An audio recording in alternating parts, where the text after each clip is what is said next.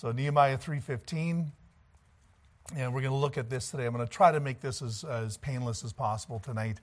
You know, I, like this morning, I know it was a little warm and people are a little tired, and you know, I should have known when to shut up. But uh, Nehemiah 3:15 says, "But the gate of the fountain repaired Shallun, the son of Colhozeh, the ruler of part of Mizpah. He built it and covered it and set up the doors thereof, the locks thereof, and the bars thereof, and the wall." Of the pool of Siloah by the king's garden and unto the stairs that go down from the city of David. Let's pray.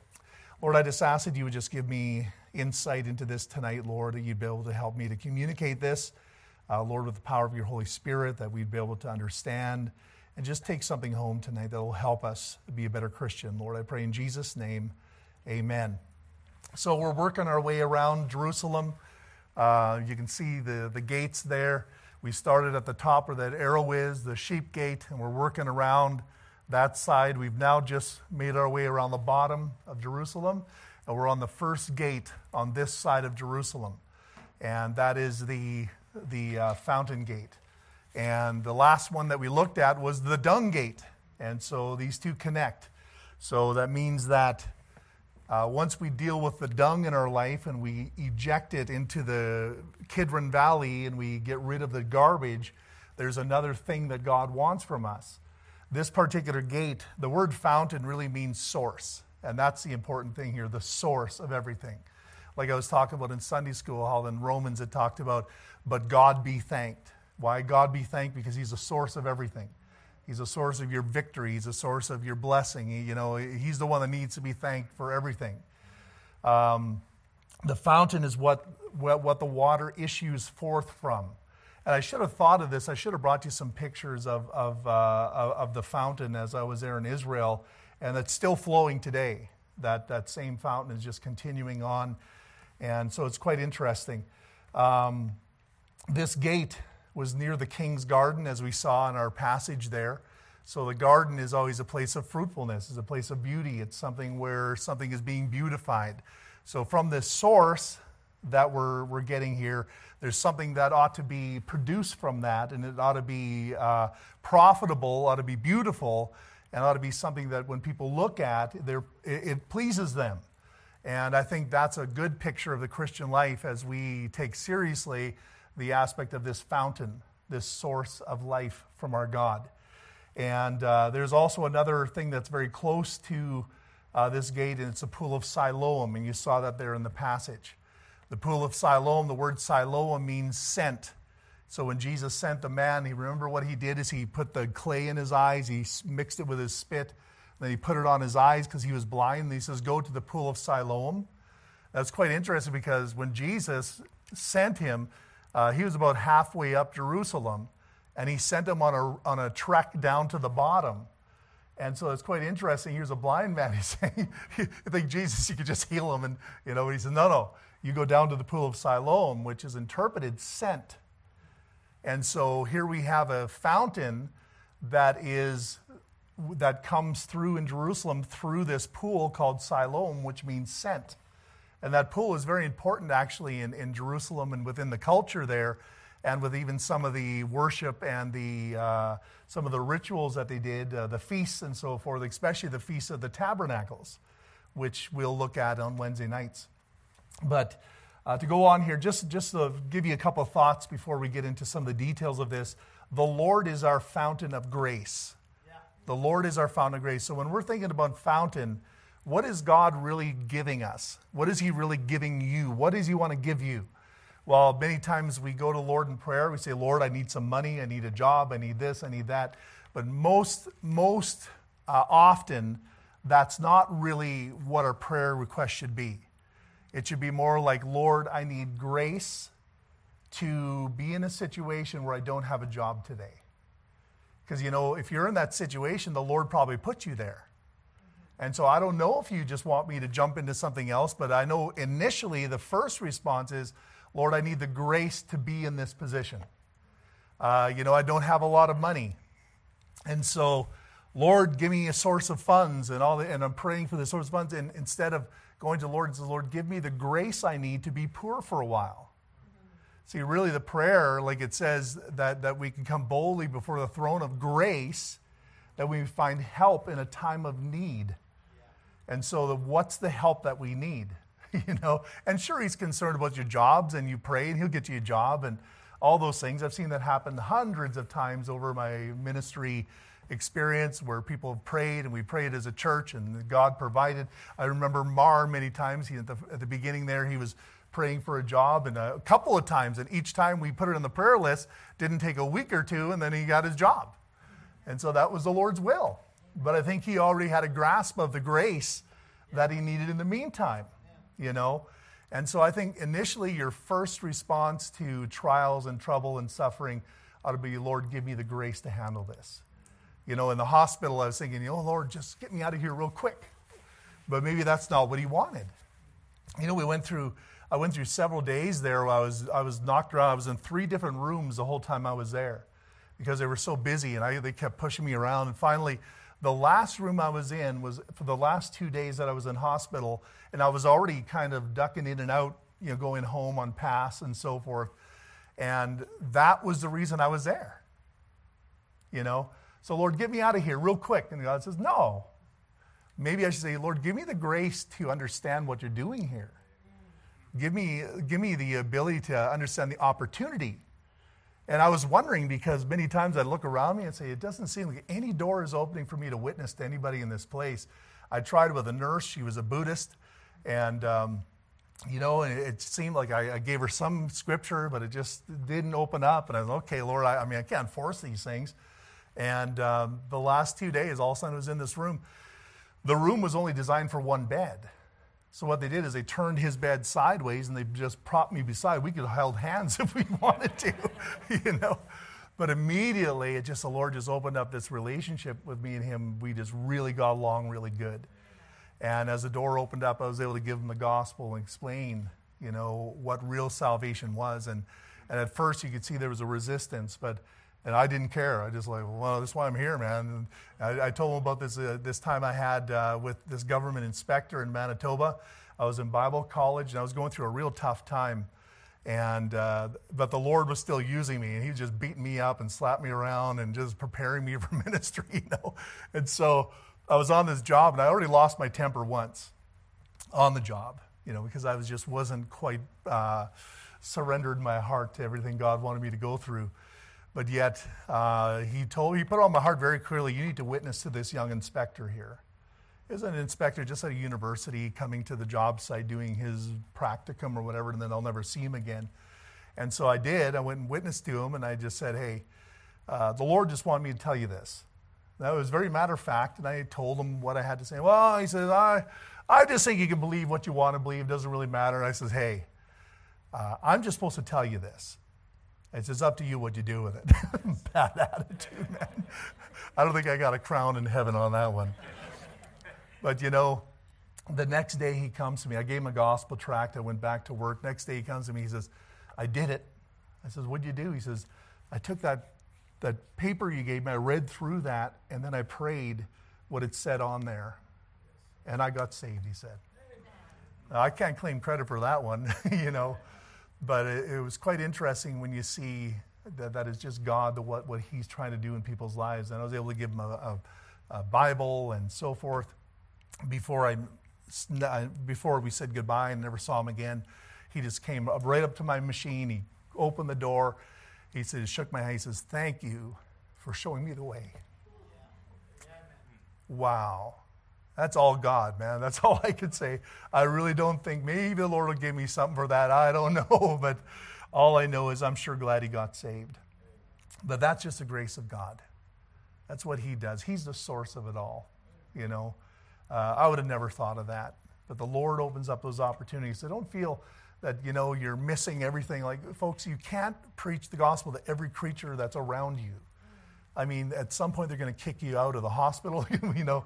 What you got to do is pray that the Holy Spirit of God will open an opportunity. That's true soul winning. Now, I know we go door knocking and, and we pray beforehand, but we want to meet new people. But those don't always open up for an opportunity for the gospel, and you're not going to force it because that doesn't work, you know. But what you do is you let the Lord show you exactly You know, the, the other week before I got this infection, I got that fever that night. That night, we were able to leave two souls to Christ. And four doors before that, I had three people shutting us down because they've been hurt by the Catholic Church, and they said, There's no way I'm ever thinking about that again. And the last one, I had a man just kicking me out and just saying, Hey, I understand you want to give out your religion, but don't be preaching at us, and slam the door. And Vivian was with me, and I said, Vivian, how you feel about that? She said, pretty bad. I said, I know that's the hard stuff about going door knocking, but that next door, they both got saved. You know, so you, you get discouraged about this, that, or the other. You just got to keep going. You, you can't just quit because it's tough. I mean, my goodness, look at Jesus. He's your example. I mean, he went down that Golgotha road and he carried that cross and he never once quit. And he kept on. He could have called a legion of angels and he didn't do that. And so that's got to become our example. We shouldn't quit on God. Uh, you know, when it comes to church, when it comes to your, your purpose in God's plan, no matter how hard it is, you just say, Lord, I'm just going to push through here. But I do need your grace. I need your grace. And you know what? His grace is sufficient. It truly is for your life. So, whatever it is that you need to do or go through, He will help you through that. Jeremiah 17, 3, it says, O Lord, the hope of Israel, all that forsake thee shall be ashamed, and they that depart from me shall be written in the earth, because they have forsaken the Lord, the fountain of living waters. He's the fountain. So how are you going to live if you don't have the fountain? He's a source, you know? And that's what Jeremiah is saying here. Psalm 46 1 says, God is our refuge and strength, the very present help in trouble. Therefore, we will, will we not fear. Though the earth be removed, and though the mountains be carried into the midst of the sea, though the waters thereof roar and be troubled, though the mountains shake with the swelling thereof, Selah. There is a river, the streams whereof shall make glad the city of God, the holy place of the tabernacles of the Most High. So there is a river. It's interesting in the New, New Jerusalem at the end of the millennial reign, uh, when he comes down, there's going to be a river flowing out of the throne of God. Know, that river is very important. He is the source. He's trying to tell us that over and over and over again. And so there's this fountain that Jerusalem has there that's still running today. Uh, very interesting. It was fed with water from the river of Gihon. It's called the, or the Virgin Springs. Uh, in Genesis 2.13, it mentions Gihon. It says, and the number of the, the name of the second river is Gihon. The same is it that compasseth the whole land of Ethiopia. So Gihon simply means the valley of grace, the valley of grace.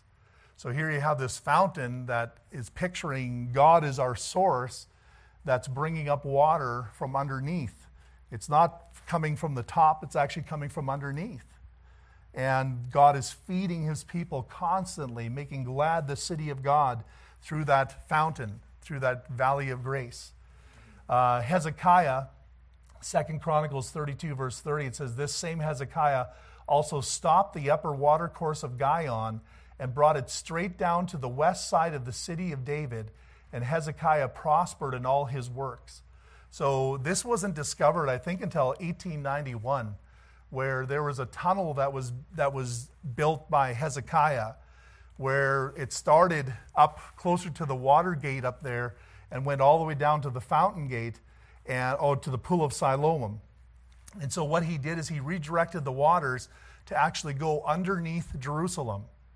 And then he hewed out of solid rock a channel that continued to feed the pool of Siloam. And so that was a constant feed of water. So even though the enemies would come and encircle the city, they would always have water. So that's the picture that we have here. See, God is a fountain of grace, and there's no way the enemy can, can take that grace from you. Uh, you will always in your city have a, uh, a fountain, a source of grace that no matter what you go through, no matter what trials, he'll always feed you from within. It's interesting, though, they say with the pool of Siloam, it never, it never fed the same amount of water. There'd be times it would flow more, times it would flow less. And that's so true to the Christian life. There's times you really need it. Like Oscar this week, his is just flowing. just, you know, his fountain just coming on in. But there's times in life where it's flowing, it's trickling in. And it's enough for, for what God wants you to do. And so it's interesting that you see all these pictures within the, the, uh, the city of, of Jerusalem, the city of peace. So this tunnel, what happened, they, they had two teams starting digging from both ends. And a man by the name of Conrad Schick discovered this canal in 1891. And so we were able, when we went to Jerusalem there, uh, we were able to actually go down in there and walk through those, those, uh, that tunnel. And there's two tunnels now. There's a Canaanite tunnel, and that's one we walked through because the other one was a it was dark and it wasn't quite as safe to go through the Hezekiah's tunnel. But uh, they didn't know that existed until 1891. And so the scriptures once again show themselves true, you know, that this is what God did. And so the pool of Siloam in Isaiah 8, verse 6 says, For as much as this people refuseth the waters of Shiloah, and that is what Siloah means, that go softly and rejoice in Rezin and Remaliah's son. And so they were refusing the waters. So that's what happens in the Christian life where, God, I want you to just give me what I want here. You need to give me my money or give me my job. And if you don't do this for me, I'm, I don't know, I'm not going to church no more. You know, I'm not, I'm not going to follow you no more. There's many people that have made that decision. They refuse the waters. You know, and God just says, no, no, no. I know you what you're going through. I chose that for you. You don't need to be praying about whether you're going to quit or keep going. You need to be praying that the, that the grace, the water, will continue to feed you from the source, where you'll have the grace that you need to face the, the temptations in life. Amen. So that's really the picture of, of uh, the pool of Siloam. In John 9, verse 7, I was talking about the man that he washed, the, you know, his, his, or he put clay in his eyes. And and I just, I, I remember I preached a message and then I asked the people, I think it was in Yellowknife. I don't know if Frank was there at that time. It was early, early on in the, uh, uh, the 2000s there somewhere. And I think ba- J- Levi was just a baby. He's the one that came with us. And uh, one of the questions I said, why would Jesus put mud in people's eyes? you know, I mean, mud, that's dirt, you know. So here's a little dirt in your eyes. Why would he do that? Well, very simple, so that he'd wash it off. So, why does God put dirt in your life? so you just go and wash it off. But you got to go to a specific place for that. And he, he directed that. He didn't just direct him to the next little pot that was sitting on the corner there, go wash your eyes. He went to a very specific place. He said, Go to the pool of Siloam. So this, this poor blind man had to find his way with, with mud all over his face and walk all the way down to the pool of Siloam. It was so far south that, that even as they were excavating Jerusalem, they, they didn't find the Pool of Siloam until just recently. Uh, they thought it was somewhere else. And then it was through some type of uh, excavation, some people had land, that all of a sudden they realized, hey, there's a pool underneath here. And that whole pool, I think the, the street coming from the Pool of Siloam was about 10 feet underneath the, the existing street of Jerusalem. And so they excavated the street underneath just to show the difference of all the rubble from the destruction and the different things that they built. That's why in, in Jerusalem or in, in Israel, you'll always have cities built upon cities. That's a Tel, it's a Tel Aviv. It's, uh, it's, it's talking about city built upon city. And so, so much destruction, so much history, so much change that I think they said there's something like 13 civilizations underneath this rubble, you know? And so, but they found it. And so I was able to sit there at the pool of Siloam and look at this place where this blind man came and washed his eyes. You know, they only had half of it dug out because some of it was private property. They had a dug straight wall there, about 10 feet high of dirt. I said, man, give the guys, give the property up, man, because you'll get that whole pool, you know, exposed. But that's the pool that Jesus sent this blind man. And so they'd be protected from the enemy.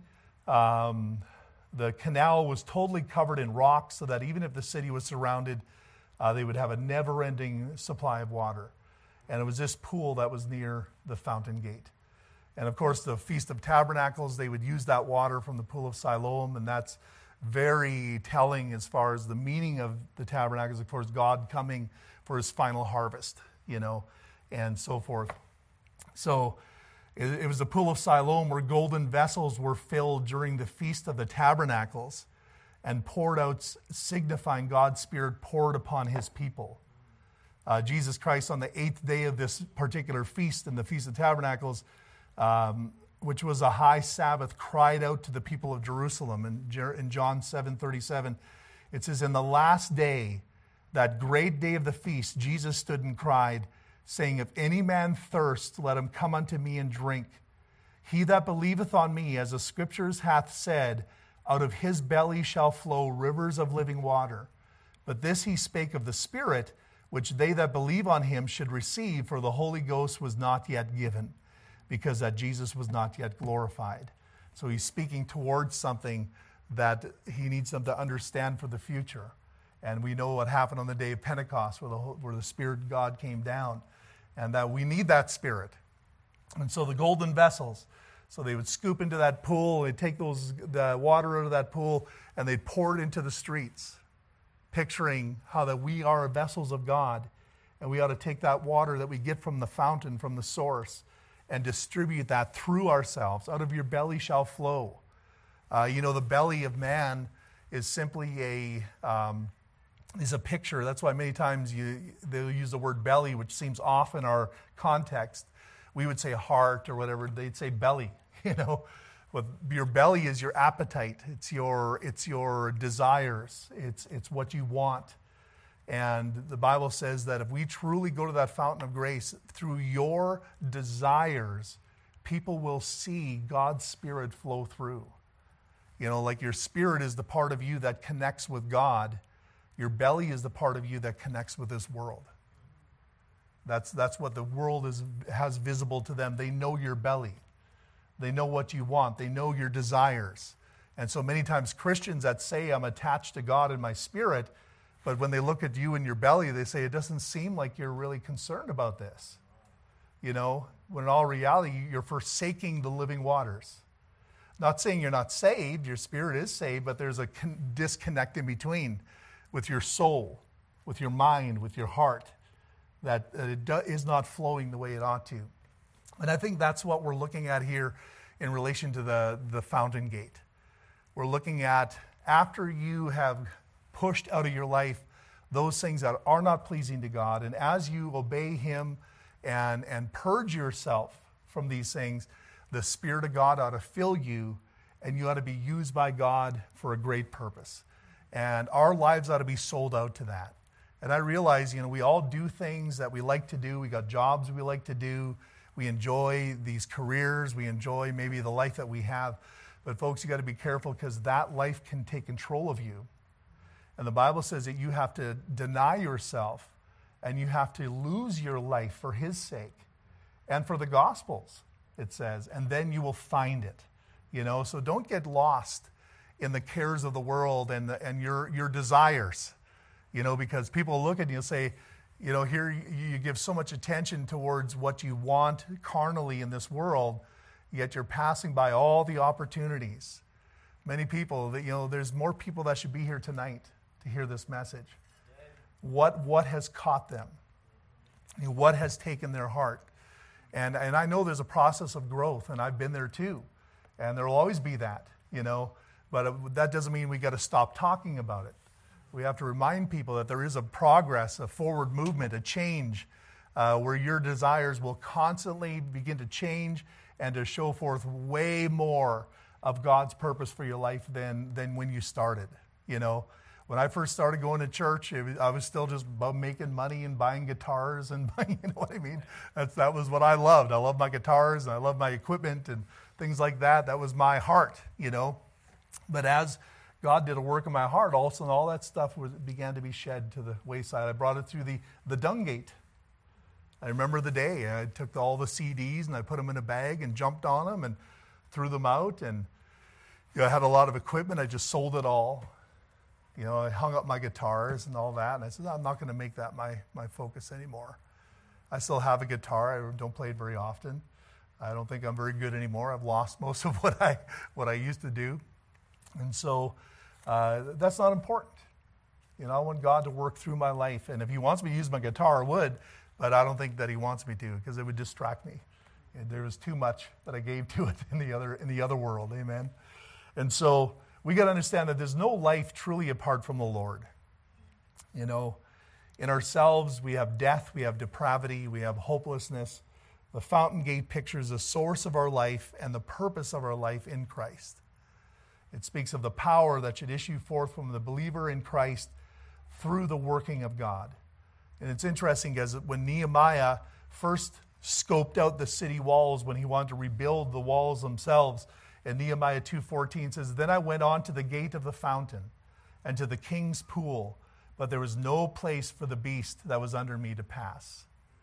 So there was no testimony of the Lord. There was no purpose being played out in Jerusalem. There was nothing that God was doing in that moment to show himself strong to the world. And so that's why when they started to build, they started the sheep gate. They started working around the walls. And they got to the fountain gate. They started cleaning out the rubble and the rubbish so that we could once again use that, that fountain gate. So we have to ask ourselves, you know, are we, are we accessing that fountain? Are we getting the source of that life in ourselves? Or is He our life? The Bible says in Colossians 3 Christ, who is our life, and our life is hid in Christ in God. And so, really, we have nothing of ourselves. And I think we'll be very ashamed, as much as we enjoy what we're doing. I think when we see Jesus, we'll be very ashamed of how much time we gave ourselves and we didn't deny ourselves the way we ought to. And I understand jobs can be very demanding, and I'm not saying you'll quit your job or whatever, you know. What I'm saying is eh, there's a heart attitude. There's a that's where it all starts, you know. And so you got to become honest with yourself about about uh, what the world is demanding.